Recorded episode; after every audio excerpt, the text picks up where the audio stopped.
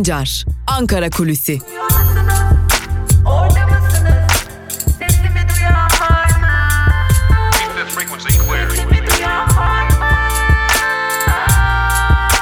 Özgürüz Radyo. Özgürüz Radyo.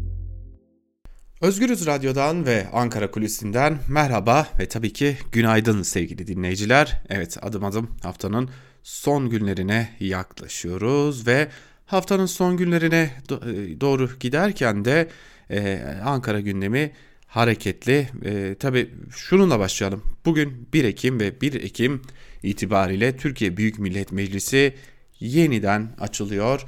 E, tabii AKP döneminde özellikle başkanlık sistemiyle birlikte AKP dilediği gibi e, ortayla birlikte seçimleri istediği gibi yönlendirdi. E, meclisi daha doğrusu istediği gibi yönlendirdi. İstediği yasaları çıkarmak için meclis açıldı. İstediği yasalar geçtikten sonra meclis yeniden kapatıldı sevgili dinleyiciler. Ve e, şimdi o meclis yeniden açılıyor. E, Tabi bu defa açılışla ilgili e, dikkat çekici durumlar var. Cumhurbaşkanı Erdoğan yine açılışa katılacak. Meclisin açılışında konuşacak. Cumhurbaşkanı Erdoğan bu açılışa katılmadan önce e, milletvekillerine AKP Grup Başkan Vekili Naci Bostancı imzasıyla bir mesaj gönderildi. Ve milletvekillerine ya bulunduğunuz yerlerde ya da meclis hastanesinde koronavirüs testi yaptırın ve o koronavirüs testinin sonuçlarını da bize iletin denildi. Cumhurbaşkanı Erdoğan'ın sağlığı hepimiz için önemli dendi. Şimdi dikkat çekici olan ise e, malum iktidarın bir diğer ortağı da Milliyetçi Hareket Partisi. Fakat Milliyetçi Hareket Partisi için bu konuda bir talepte bulunulmamış gibi görünüyor. Yani Milliyetçi Hareket Partisi milletvekilleri koronavirüs testi yaptırmayacaklar ya da diğer muhalefet milletvekilleri için bu bir zorunluluk değil. Fakat AKP milletvekilleri bu testi yaptırmak zorunda. E, ya testi yaptırıp gelecekler ya da testi yaptırmadıkları için o açılışa katılmayacaklar. Ama Cumhurbaşkanı Erdoğan'ın mecliste olduğu bir dönemde yani partilerinin genel başkanlarının e, mecliste olduğu bir dönemde burada mecliste olmama durumlarının da olmayacağını biliyoruz. Evet meclis açılacak. Meclisin gündeminde elbette ki e, seçim yasası olacak. Seçim yasası dışında Anayasa Mahkemesi tartışmasının fitili e, ateşlendi ve e, böylelikle de Anayasa Mahkemesi içindeki geçtiğimiz hafta e, genel yayın yönetmenimiz Can Dündar bu konuyu gündeme getirmişti. Belki o zaman kimse buna ihtimal vermiyordu. Kimse e, hadi canım diyebileceğimiz bir şeydi ama genel yayın yönetmenimiz Can Dündar bu konuyu gündeme getirmişti. Bakalım geçtiğimiz cuma günü genel yayın yönetmenimiz Can Dündar bilanço programında Anayasa Mahkemesi için ne söylemiş? Anayasa Mahkemesi Başkanı bu iddialardan sonra tutuklanması lazım. Yani ülkenin İçişleri Bakanı, ülkenin Anayasa Mahkemesi Başkanı'nın Fethullah Gülen'e mensup polisler yetiştirdiğini iddia ediyorsa bu tutuklanma sebebi şu anda hepimiz biliyoruz bunu Türkiye'de. Evet. Ee, tutuklanmıyorsa e, ya gününü bekliyorlar ya gelecek tepkileri hesaplıyorlar ya da e, bu kararı aldılar nabız yok diyorlar. Yani ben bunu anlıyorum. Ya o günkü konuşmanın e, tek tercümesi bu olabilir. Dolayısıyla ben Anayasa Mahkemesi'ni tamamen yok etmeye dönük bir e, ve başkanını e, özgürlüğünü elinden almaya dönük bir e, operasyonun nabız yoklaması olarak yorumluyorum bunu ve Erdoğan'dan bağımsız olabileceğine de yok inanmıyorum. Evet genel yayın yönetmenimiz Can Dündar bu öngörüde bulunmuştu. Yani bu ihtimal aslında e, dile getirilmişti. Özgürüz Radyo'da dile getirilmişti ve şimdi Devlet Bahçeli Anayasa Mahkemesi için yaptığı öneriyle birlikte bu noktada e, bunun tartışılmaya başlandığını da görmüş oluyoruz. Peki bugün başka neleri konuşacağız? Ayhan Bilge'nin istifasını konuşacağız. Daha doğrusu istifa kararını konuşacağız. Ayhan Bilge'nin istifası neye işaret ediyor? Ayhan Bilgen artık Türkiye'de aslında siyaset yapılmasının giderek zorlaştırıldığını bir biçimde bir e, çok kısa bir bir paragraflık bir açıklamayla manifesto niteliğinde açıklamış gibi görünüyor. Elbette Ayhan Bilgen ben kayyum atanmasını engellemek için istifa ettim e, düşüncesine sahip ki bu doğru. E, malum HDP'nin Kars Belediye Meclisi'nde çoğunluğu mevcut. Yine CHP'den de e, gelecek oylarla oradan bir e, yeniden HDP'li bir belediye başkanı seçilebilir.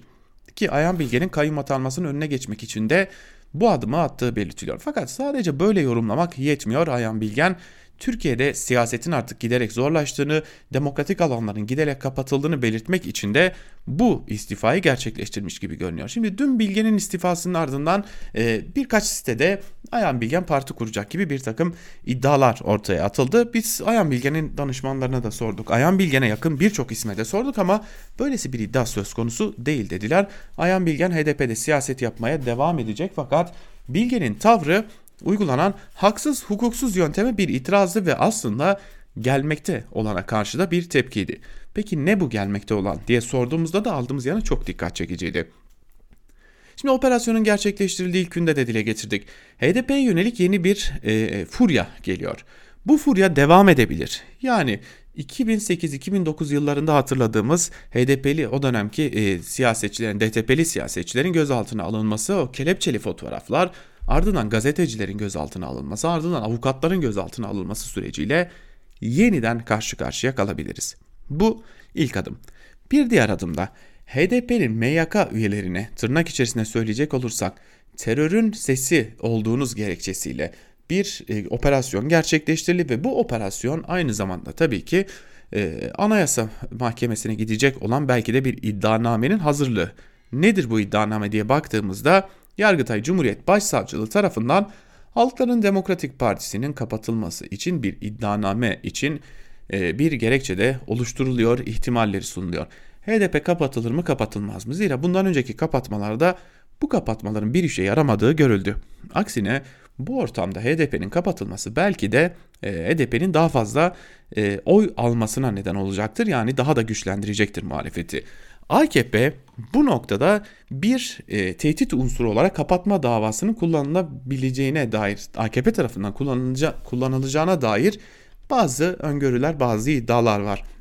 Örneğin Halkların Demokratik Partisi tarafından e, kapatılması için daha doğrusu Yargıtay Cumhuriyet Başsavcılığı tarafından hazırlanacak bir iddianame Anayasa Mahkemesi'ne gönderilirse ve bu e, iddianame kabul edildikten sonra yargılama süreci, ifadeler süreci e, artık bir yıl mı iki yıl mı sürerse ve tam da bu süreçte bir seçime gidilecek olursa ve tam da bu süreçte HDP muhalefeti tıpkı 31 Mart ve 23 Haziran'da desteklediği gibi desteklemeyi sürdürürse neden bu bir tehdit unsuru olarak kullanılmasın ve neden tam da bu aşamada HDP hakkında karar verilerek parti kapatılmasın gibi bir takım iddialar dile getiriliyor. Tabi bu gerçekleşir mi gerçekleşmiş gerçekleşmez mi bilinmez.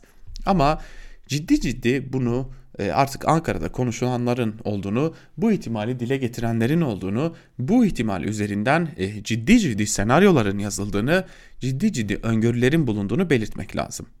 HDP'nin öngörmediği, belki de öngörse bile ihtimal vermediği bir operasyon gerçekleştirildi ve bu operasyon sonunda da HDP için ciddi oranda sıkıntı yaratabilecek, iktidarın da e, belki de seçimlerde önünün açılmasını sağlayabilecek bir adım atılmış olduğu iktidar açısından bu tartışmaya bir de bu noktadan bakmanın belki de yararlı olacağını söylemek gerek diyelim de Ankara kulisini Perşembe günlükte noktalayalım. Yarın yine aynı saatte haftanın son Ankara kulisi programıyla görüşebilmek umuduyla Özgürüz Radyo'dan ayrılmayın. Hoşçakalın.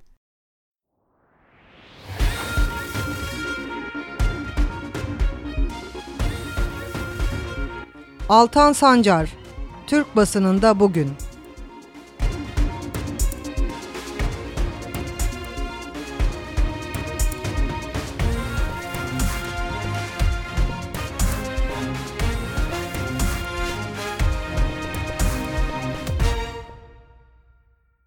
Özgürüz Radyo'dan ve Türkiye basınında bugün programımızdan günaydın sevgili dinleyiciler. Haftanın adım adım son gününe yaklaşırken evet yeni bir aya başlıyoruz. 1 Ekim Perşembe günündeyiz ve 1 Ekim Perşembe günü itibariyle Türkiye'de gazeteler hangi manşetlerle çıktılar ve günün öne çıkan hangi yorumlarına bakacağız. Onlara geçelim şimdi. İlk olarak gazete manşetleriyle başlayalım. Bugün de ilk gazetemiz Cumhuriyet olsun. Manşette para devletten, santral şirketten sözleri yer alıyor ve ayrıntılar şöyle. Yasa gereği yalnızca istisnai durumlarda uygulanması gereken acele kamulaştırma AKP döneminde genel uygulama haline geldi. Acele kamulaştırma kararlarının sayısı arttı, özel sektör içinde bu yol kullanılır oldu. Son olarak Salihli Çapaklı köyünde biyogaz tesisi için 100 dekar tarım alanına el konuldu. CHP milletvekili Ahmet Vehbi Vakıroğlu istimlakı devlet yapacak, parasını devlet ödeyecek, arazi şirkete bedava verilecek ve şirket burada santral kuracak, cebini dolduracak. Özel sektör vatandaşın malına çöksün, parasını da devlet ödesin diye bu kanun çıkarılmıştır dedi. 15 milletvekili istifa eşiğinde başlıklı bir diğer habere bakalım. Son kurultayda oy verilmeyecekler listesi krizinin yaşandığı İyi Parti'de kritik gün. Listedeki isimler Akşener'in başkanlık divanı kararını bekliyor. Akşener listeden sorumlu tutulan Koray Aydın'a başkanlık divanında görev verirse 15'e yakın milletvekilinin istifa edeceği konuşuluyor denmiş bu haberin de ayrıntılarında. Ve geçelim bir diğer gazeteye, Bir Gün gazetesine. Bir Gün gazetesinin manşetinde ise Naci amcanın gözyaşlarından utanın sözleri yer alıyor.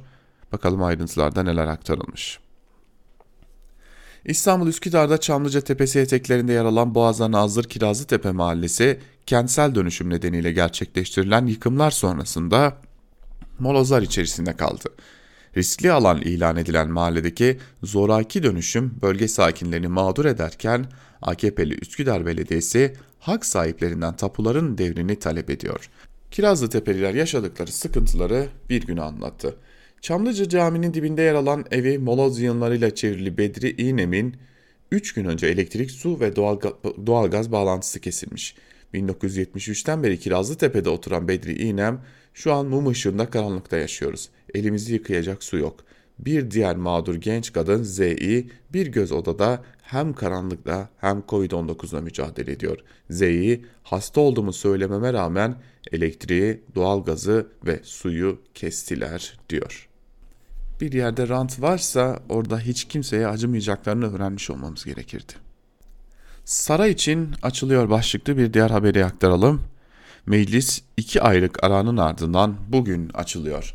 Salgınla birlikte başta sağlık, ekonomi ve eğitim olmak üzere salgın sıkıntılar artarken meclis bu dönemde de iktidarın politikalar için mesai harcayacak. Meclis Başkanı Şentop siyasi partiler yasası ve idam uygulamasının gündeme geleceğinin sinyalini verdi. Güvenlik soruşturmasının da genel kurula gelmesi bekleniyor. Halkın sorularına dair gündem yok denmiş haberin ayrıntılarında. Ve Evrensel Gazetesi'nin manşetinde de yine e, meclis yer alıyor. Topyekun saldırıları yasama dönemi manşetiyle çıkmış gazete. Ayrıntılarına bakalım. Meclis yasama çalışmalarına bugün başlayacak. Kıdemden kadın haklarına, yerel yönetimden siyaset hakkına temel kazanımları ortadan kaldıracak yasalar gündemde.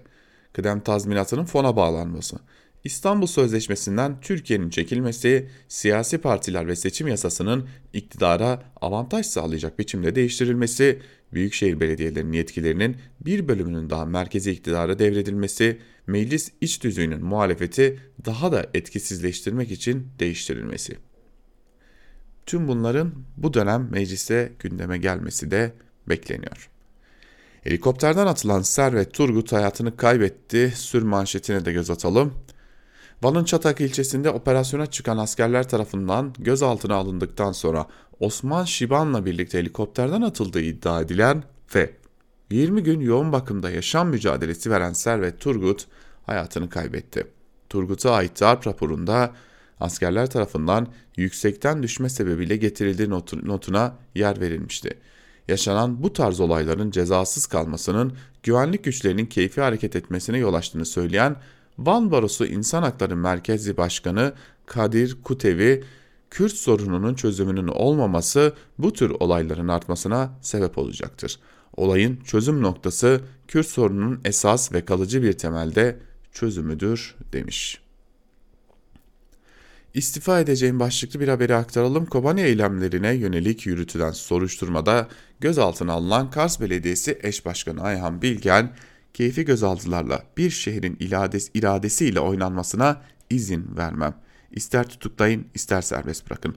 Gözaltı süren bitene kadar kayyum atanmamış olursa belediye başkanlığı görevimden istifa edeceğim açıklamasını yapmıştı. Bugün ne oldu dersiniz? Bugün yine Kars Belediyesi'ne yönelik e, bir operasyon gerçekleştirildi ve e, Kars Belediyesi'nde belediye meclis üyeleri gözaltına alındı. Yine eş başkan e, Şevin Alaca'da gözaltına alınmış gibi görünüyor. E, yeni bir e, güne uyanırken e, bunlar da yaşanmaya devam ediliyor. Artık bunun adına ne denir gerçekten akıllara ziyan e, yani ne diyebiliriz diye de düşündükçe aklıma hiçbir şey gelmiyor. Ve geçelim bir diğer e, gazeteye Yeni Yaşam'a. Yeni Yaşam'ın manşetinde ise bugün direnmezsek nefes alamayız sözleri yer alıyor. Ayrıntılarda ise şunlar kaydedilmiş.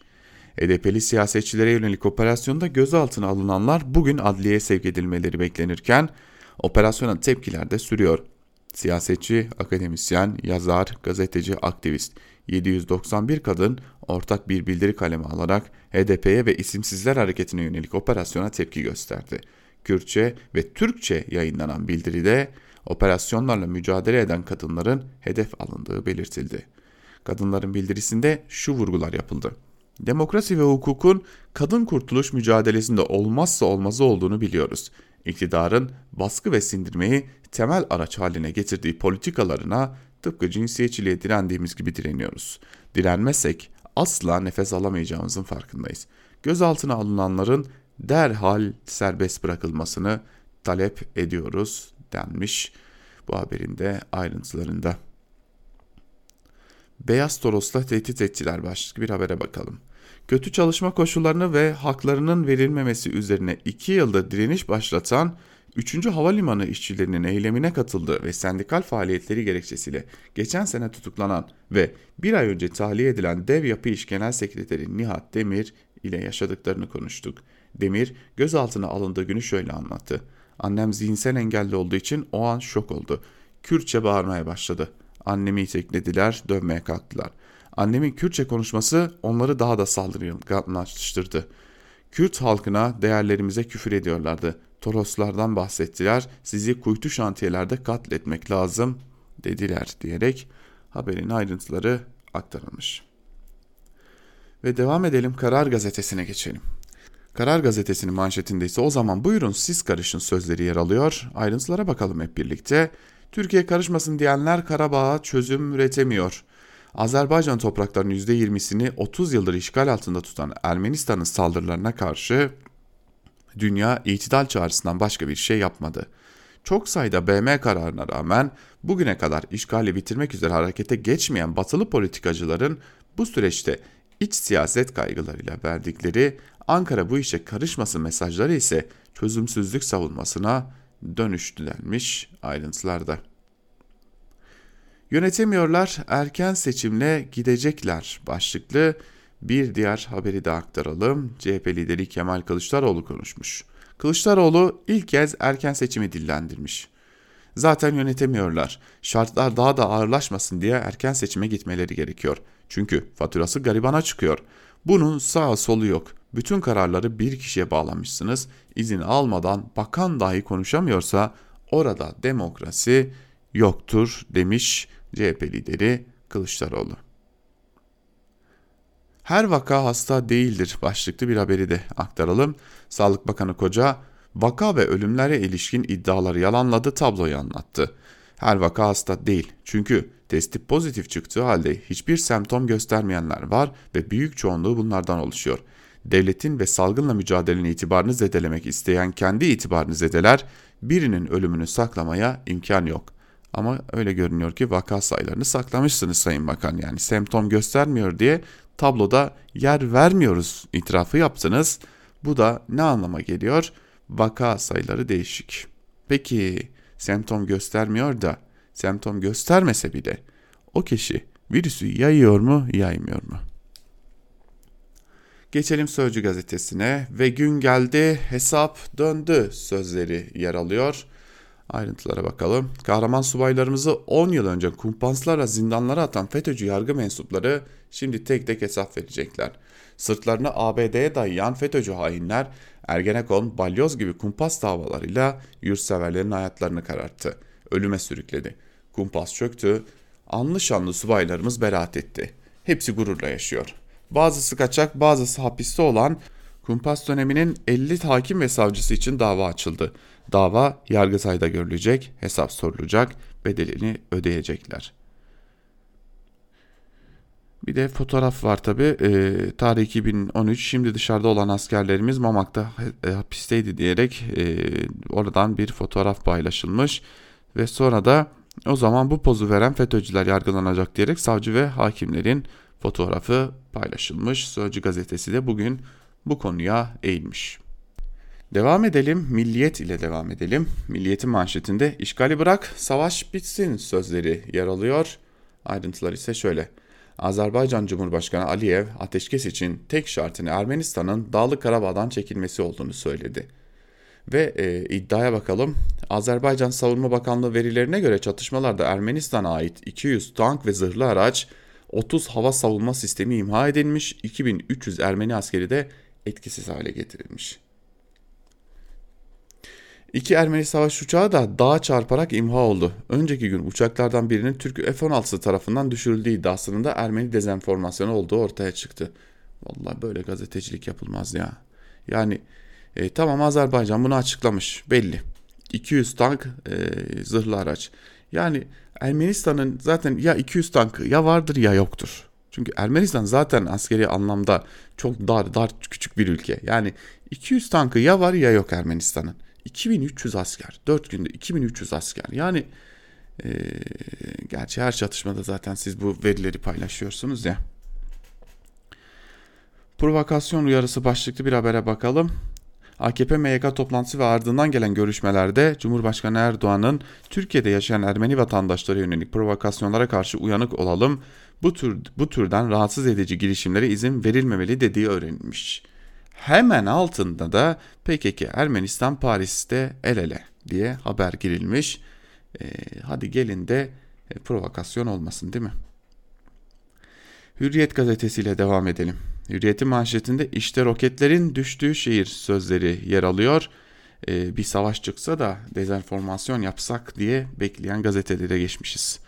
Hürriyet muhabirleri Fevzi Kızılkoyun ve Rıza Özel, Ermenistan'ın Azerbaycan'a saldırı başlattığı Karabağ'a girdi. Ermenistan güçlerinin top ve roket atışlarıyla sivilleri hedef aldığı Terter kentini adım adım gezdi, askeri yetkililerle ve halkla konuşmuş, şehrin tamamen boşaltıldığını ve top ateşine maruz bırakıldığını, Terter'in 100 bin nüfusa sahip olduğunu belirtmişler. Haberde Aliyev'in de tek şartının çekilin olduğu bu haberde de tekrar aktarılmış. Şimdi bölgeden bizim de gazeteci arkadaşlarımızdan aldığımız bilgilere göre e, özellikle Azerbaycan kontrolündeki bölgelere girilemiyormuş. Yani eğer yurt dışından geldiyseniz giremiyorsunuz. Sadece Türkiye'den giden basın mensupları alınıyormuş. Neden diye de sorarlar. E, bu da olayın bir diğer yanı. Biz de Özgürüz Radyo için Barış Pınar Harekatı'nı takip etmek için gittiğimizde bölgeye bizi de oradan uzaklaştırmışlardı. Akreditasyonumuzu iptal etmişlerdi. Acaba aynı sebepten olabilir mi?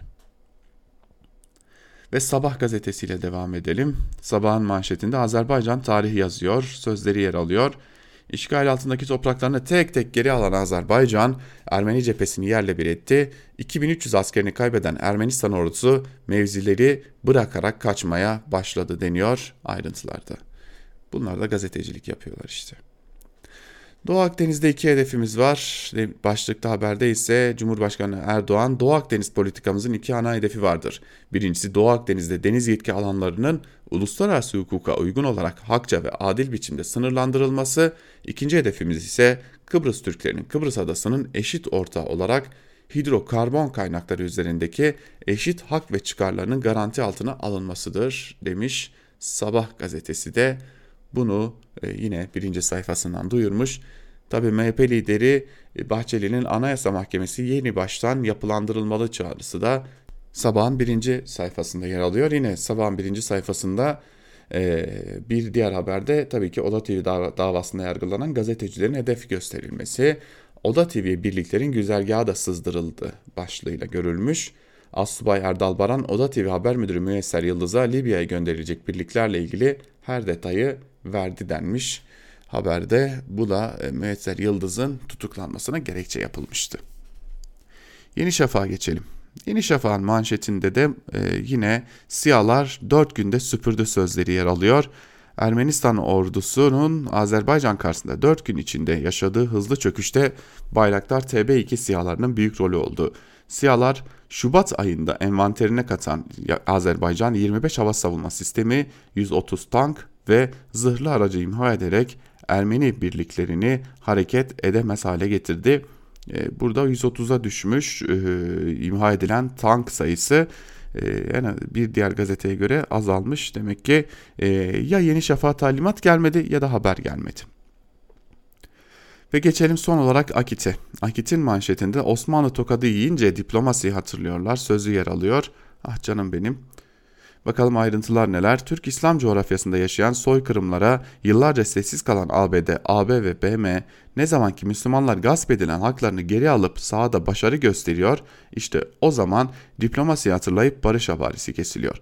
Geçmişte Kıbrıs'ta, Bosna'da Türkiye'nin terör örgütlerine vurduğu ağır darbe sonrası Suriye'de yaşanan senaryo şimdi de Azeri kardeşlerimizin Osmanlı tokadı ile tanışan işgalci Ermenistan için devreye sokuluyor denilmiş. Burada da 2300 ee, Ermeni askeri öldürüldü iddiası e, yer alıyor. Yine sür manşette de İstanbul Yerli ve Milli Barosu'na kavuştu sözleri yer alıyor. O zaman biz de size hayırlı olsun diyelim. Paralel barocular e, geçmişten beri paralele alışkınsınız diyerek artık e, gazete manşetlerini noktalayalım ve günün öne çıkan yorumlarında neler var onlara bakalım. Köşe yazılarına artık gerçekten İnce Hekimoğlu'nun yazısının kısa bir bölümünü aktararak başlayalım. Demokrasicilik oyununun finali başlıklı yazının bir bölümünde şunlar kaydediliyor. Bitmeyen HDP operasyonlarının sonuncusu olmayacağını bildiğimiz sonuncu operasyonda gözaltına alınanlar arasında Kars Eş Belediye Başkanı Ayhan Bilgen de vardı. HDP'li seçilmişler ve üyeler ilk 4 gün öylece bekletilip ifadeleri alınmadığı gerekçesiyle gözaltı süreleri uzatıldıktan sonra dün ifade verdi. Bilgen ifadesini vermeden önce avukatları ile yaptığı açıklamada ben demokrasicilik, demokrasicilik oyunun oynayacak yaşı geçtim. Türkiye'nin koşulları da oyun oynayacak bir ortama sahip değil. Keyfi gözaltılarla bir şehrin iradesiyle oynanmasına izin vermem. Gözaltı süren bitene kadar kayyum atanmamış olursa belediye başkanlığı görevinden istifa edeceğim dedi. Bu açıklama bir geri adım ya da yılgınlık ifadesi değil. Tersine hukuksuzluğa karşı son derece önemli bir siyasi manevraydı. Daha da ötesi seçmen iradesinin yok sayılmasına karşı direnişi anonimleştirmede bir şehre mal etmekte örnek bir hamleydi. Nitekim Bilgen aynı açıklamada Kars kendisini yönetecek liyakattadır sözleriyle belediye meclisini göreve çağırdı. Çok geçmeden belediye meclisi toplandı ama vakit kaybetmeyenler arasında belediye kasasına el koymaya gelen haciz memurları da vardı.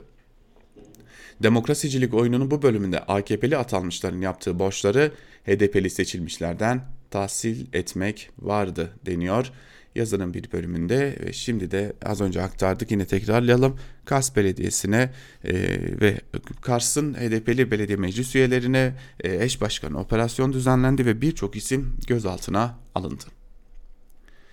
Bir eylem kaç yargılama eder başlıklı Sibel Yurtaş'ın yazısını da paylaşalım sizlerle. Yurtaş yazısının bir bölümünde şunları kaydediyor. Bugün Ankara Cumhuriyet Başsavcılığı'nın HDP'liler hakkında başlattığı Kobani soruşturmasının 7. günü. Yasaya göre gözaltı süresi 4 gün. Savcılık ancak gerekli gördüğü hallerde gözaltı süresini ikinci kez uzatabiliyor. Savcılık soruşturma kapsamında bu hakkını kullandı ve hafta başında gözaltı süresini ikinci kez uzattı. İlk 4 günlük sürede hiçbir işlem yapılmamıştı.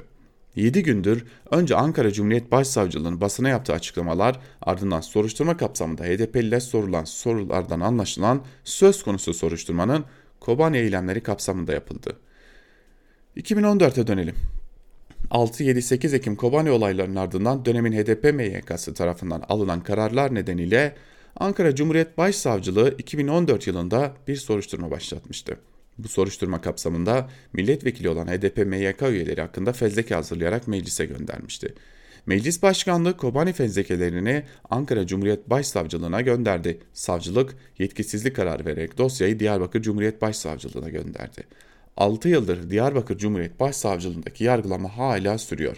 O yargılama sürerken Ankara Cumhuriyet Başsavcılığı'nın aynı yıla ait bir soruşturma dosyası üzerinden yeniden işlem yapıyor olması dikkatleri çekiyor. Bu tam anlamıyla mükerrer yargılama. Salı günü gerçekleşenler de bu mükerrer yargılamanın en somut manzarasıydı. Salı günü Diyarbakır 5. Ağır Ceza Mahkemesi'nde 2014 yılında açılan soruşturma kapsamında başlatılan davanın soruşturması vardı. Davanın sanıkları arasında Ayhan Bilgen, Altantan ve diğer HDP'liler bulunuyordu.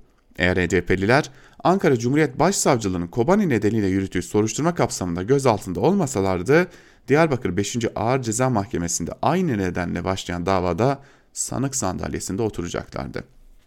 Ancak Ankara Cumhuriyet Başsavcılığında yürütülen bu soruşturma nedeniyle olacak, Diyarbakır'da savcı mütalaa vermedi. Duruşmada hiçbir işlem yapılmadı, mahkeme heyeti davayı Aralık ayına erteledi. Peki bunlar nasıl olabiliyor? Yargılamaya ilişkin süreç bugünün sürpriz bir şekilde ortaya çıkmadı.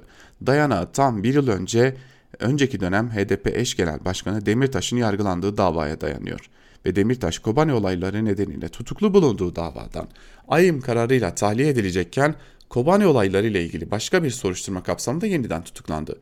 Cümle biraz karışık ama bu karışık cümlelere alışık olun. Ma misal Anayasa Mahkemesi'nin yargılamalarında hak ihlali tespit ettiği Ayhan Bilgen'e yeniden soruşturma açılması, Başsavcılığın kovuşturmaya yer olmadığına karar verdiği bir dosyadan Sırrı Süreyya Önder'i yeniden sorgulayabilmesi, Diyarbakır 5. Ağır Ceza Mahkemesi'nin zaten hali hazırda yargıladığı Altantan'ı yeniden gözaltına alabilmesi gibi diyor Hürtaş yazısının bir bölümünde. Evet karışık geliyor ama e, aslında çok basit bir mantığı da var. E, yargı ele ayağa düşürülüyor. Evrensel Gazetesi'nden Hediye Levent ile devam edelim. Yurtta Savaş, Dünyada Savaş başlıklı yazısının bir bölümünde şunlar kaydediliyor. Arap Baharı sadece bölgenin değil çeşitli hesaplara dahil olan tarafların bir kısmının da kışı olmaya başladı. Hesaplar pek tutmadı. Mısır ve Suriye başta olmak üzere pek çok yerde evdeki hesapların bilgiye, stratejiye, öngörüye değil temellilere dayalı olduğu birçok kez kanıtlanmış oldu. Bu dönemde bir şeyleri yanlış hesapladık. Yeni duruma göre yeniden pozisyon almak gerektiğin ülkeler oldu. İnatla aynı söylemlerini ve tavrını sürdüren tek ülke Türkiye dillerden düşmeyen oyun kurucu pozisyonunu çoktan kaybetmiş olan Türkiye oyun kurucu olarak olmasa da oyun bozucu olarak sahada ve masada olmak gerek anlayışıyla daha da saldırgan bir politikaya geçiş yaptı. Suriye'de, Mısır'da, Libya'da, Irak'ta ve daha birçok yerde birçok krize ve hatta Rus uçağının düşürülmesi gibi Türkiye'yi savaşın eşine sürükleyen resmi söylemler daha da sertleşerek devam etti. Aylarca Türkiye gündeminin tepesine kalan Libya'da Türkiye'ye askeri, ekonomik ve siyasi maliyetini hala kimsenin bilmediği operasyonlar yürütüldü. Oyun bozucu olma stratejisinin oyun bozma kısmı tuttu ama bozulan oyunda şartları lehine çevirme kısmı her seferinde ters tepti. Libya meselesi Karadeniz'de gaz müjdesiyle perdelenirken vatanseverlik ölçütü haline gelen mavi vatan söylemleri usulca rafa kaldırılmaya başlandı. Suriye'de İdlib operasyonu eli kulağındayken savaş marşları eşliğinde ekranlara taşınan Oruç Reis gemisi limana demirlendi. Yunanistan'a yönelik haddini bil çıkışların ardından yine aynı Yunanistan ile istikşafi görüşmeler için fırsat kollamaya çalışan Türkiye ile Türkiye manzarası aynı karede artık. Yıllardır iç politikaya eklemlenmiş bir dış politika var sonuçta. Ülke içindeki kitleyi her daim canlı tutmak ve bu arada açık yarası bol muhalefeti de sık sık hizaya getirmek gerek. Ülke dışında her heyecanlı girişim hezimete dönüştükçe adrenalini biraz daha yükseltip yeni girişimlerde bulunmak, e, krize krizle hezimeti daha da saldırgan ve yıkıcı sonuçlar doğuracağı gün gibi açık girişimlerle örtmeye çalışmak demiş Hediye Levent yazısında. Gazete Duvar'dan Dinçer Demirkent'in de yazısından kısa bir bölümü aktaralım. Apolitik ittifaklar iktidar getirmeyecek başlıklı yazısında şunları kaydetmiş Dinçer Demirkent'te. Parlamento açılıyor. Açılış için basına demeç veren Meclis Başkanı Şen Top da mesajlarını sıralamış. İlk sırada da idam cezası var. Parlamentonun açılmasından hemen önce Türkiye'nin 3. büyük partisine karşı operasyon düzenlendi. Operasyonu yürüten savcı Yüksel Kocaman hakkında belli ki konuşulacak zira konuşulanlar şimdiden ifadeye çağrılmaya başlandı. Alican Uludağ evlendikten sonra savcının saray ziyaretiyle ilgili ifadelerinden dolayı savcılığa çağrıldı. Hükümet sistemi tartışmasının Demirtaş tarafından açıldığı hükümet sistemi çerçevesinin ötesine bir demokrasi tartışmasına dönmesinin arzulandığı bu günlerde iktidar da kendi açısından tartışmaya katkı yapıyor olmuş oldu böylece. Yasama, yürütme ve yargının nasıl uyumlu birlikte çalıştığını göstermiş oluyor. Örneğin iktidar ortağı partinin lideri şu kişi iyidir, hoştur, yeniden yargılansın dediğinde tahliyeler, ben bilirim bu kişi teröristtir dediğinde tutuklamalar geliyor. Kemalcan muhalefetin ittifak stratejisine ilişkin çok güçlü bir yazı, eleştiri yazısı yazdı. Muhalefetin iktidar stratejisine karşı çok uyanık olduğunu, hatta bu idrakin strateji işlerken bir tür saflığa dönüşü verdiğini yazdı. Seçim sisteminin değiştirilmesinin sonucu olarak seçimlerin her koşulda AKP-MHP bloğu tarafından kazanılmasını sağlayacak bir formül üzerine kurulmuş bir ittifak sistemi var önümüzde. İttifakın üzerine dayandığı temel %50'yi bulmak. Stratejinin temelinin merkezinde geniş anlamda solu özelde de HDP'yi siyasal alandan dışlamak vardı ve fakat HDP sistemin anahtarı haline geldi. Şu anda kurduğu sisteme rağmen %50'nin yanına bile yaklaşamayan bir iktidar ittifakı olduğunu birçok çalışma gösteriyor. Buna karşın HDP üzerinden neredeyse her iktidar operasyonunun işe yaramasının da ittifak sisteminin ve üzerine kurulu olduğu politik düzenin düzeneğin bir etkisi var. Politik düzenek aslında ittifakların apolitik biçimlendirilmesini böylece kendi politikasını daim kılmayı hedefliyor demiş Dinçer Demirkent'te yazısının bir bölümünde. Devam edelim bir diğer yazıya geçelim. Kulislerin fısıl, fısıldandığı adama geçelim. Hürriyet gazetesinden Abdülkadir Selvi'ye AKP'nin e, e, gazete köşe yazarlığı üzerinden sözcülüğünü yapan ismi. Erdoğan meclisin açılışında hangi kritik mesajı verecek başlıklı yazısının bir bölümünde şunları yazmış. Meclis açılışında Erdoğan'ın konuşması damgasını vuracak. Erdoğan'ın iç ve dış kamuoyuna önemli mesajlar verecek bir konuşma yapacağı söyleniyor. Cumhurbaşkanları kimi zaman meclis kürsüsünden iz bırakan konuşmalar yaptılar. Özal'ın Cumhurbaşkanı seçildiğinde 3 hürriyeti Türkiye gündemine taşıdığı bir konuşması olmuştu. Cumhurbaşkanı Erdoğan'ın meclise açılış konuşmasında uluslararası sorunlara ilişkin önemli mesajlar vermesi bekleniyor. Doğu Akdeniz gerilimine ilişkin Cumhurbaşkanı Erdoğan AB liderlerine yazdığı mektupta Türkiye'nin Doğu Akdeniz'deki hidrokarbon kaynaklarının adil dağıtımı ve deniz yetki alanlarının adil ve eşit bir şekilde paylaşımını esas aldığını belirtmişti. Türk-Yunan gerginliğine değinmesi bekleniyormuş e, ve e, Cumhurbaşkanı Erdoğan'ın konuşmasının bir bölümü ise Azerbaycan-Ermenistan savaşına ayırması bekleniyor. Savaşın işgalci konumundaki e, Ermenistan'ın Azerbaycan'a saldırması üzerine çıktığını vurgulayacak olan Erdoğan, işgalci Ermenistan ile topraklarını savunmak zorunda kalan Azerbaycan'ın eşit tutulmasıyla bir çözüme ulaşılamayacağını söylemesi bekleniyor. Erdoğan'ın bir süredir Türkiye'ye küresel bir vizyon kazandırmanın çabası içerisinde. Geçmişte açıkladığı yol haritası ve demokratikleşme pratikleriyle bunu yapmıştı. Bunlar kısmen içe dönük perspektif vermekten ibaretti. Askeri vesayetlerin geriletilmesi ve Kürt sorunu başta olmak üzere yasakların kaldırılması konusunda yararlı oldu. Gezi olaylarının etkisi 17-25 ve 15 Temmuz darbe girişimiyle bir süredir evin içinde düzenlemekle meşgulüz. Türkiye içe kapanma lüksü olmayan bir ülke o nedenle bu durum kalıcı olmamalı çünkü uluslararası bir aktör haline gelen Türkiye'nin küresel bir vizyona ihtiyacı var demiş Abdülkadir Selvi de gerçekten üzülüyorum kendisine. Bakalım neler olacak gelecekte. Yarın bir gün AKP iktidarı bırakıp da gittiğinde demokratik yollarla e, yerine başka bir iktidar geldiğinde AKP, e, Abdülkadir Selvi kime yanlayacak çok merak ediyorum diyelim ve e, bugünlük de Türkiye basınında bugün programımızı noktalayalım. Yarın yine aynı saatte Özgürüz Radyo'da, Türkiye basınında bugün programında görüşebilmek umuduyla Özgürüz Radyo'dan ayrılmayın. Hoşçakalın.